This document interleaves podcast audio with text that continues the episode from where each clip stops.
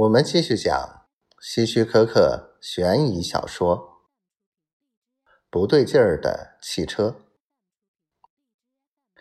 这时，又有一些人涌进候车室，他们边走边嚷嚷着什么，屋里顿时显得嘈杂起来。那个出纳小姐走到一个较为偏僻的角落打电话，她听不见他在说什么。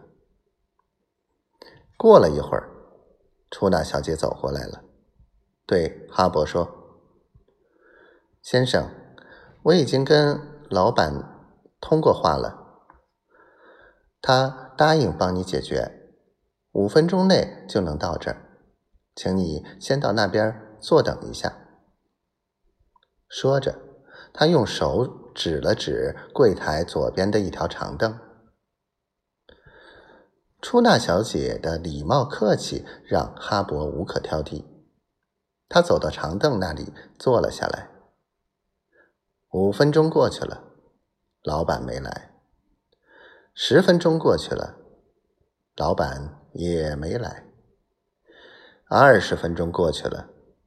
仍然没有老板的影子，哈勃心里不高兴了。怎么这样不守时呢？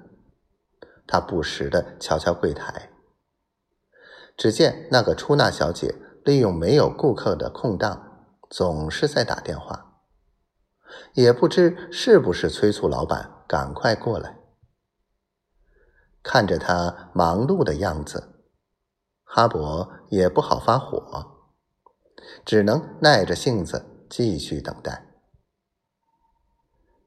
过又过了一会儿，一辆新型大轿车停在候车室不远处。出纳小姐见状，赶紧迎出去，很快就领着一位高大魁梧的中年男人走进候车室。我叫吉姆，是这儿的老板，让你久等了。很抱歉，请问尊姓大名？那人和蔼的握住哈勃的手说：“哈勃也做了自我介绍。”然而，还没等他提到车的事儿，那个叫吉姆的老板就抢先说道：“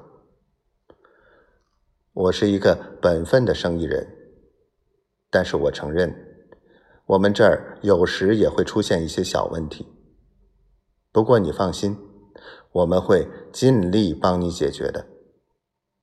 请问你遇到了什么问题？他一脸诚恳的样子。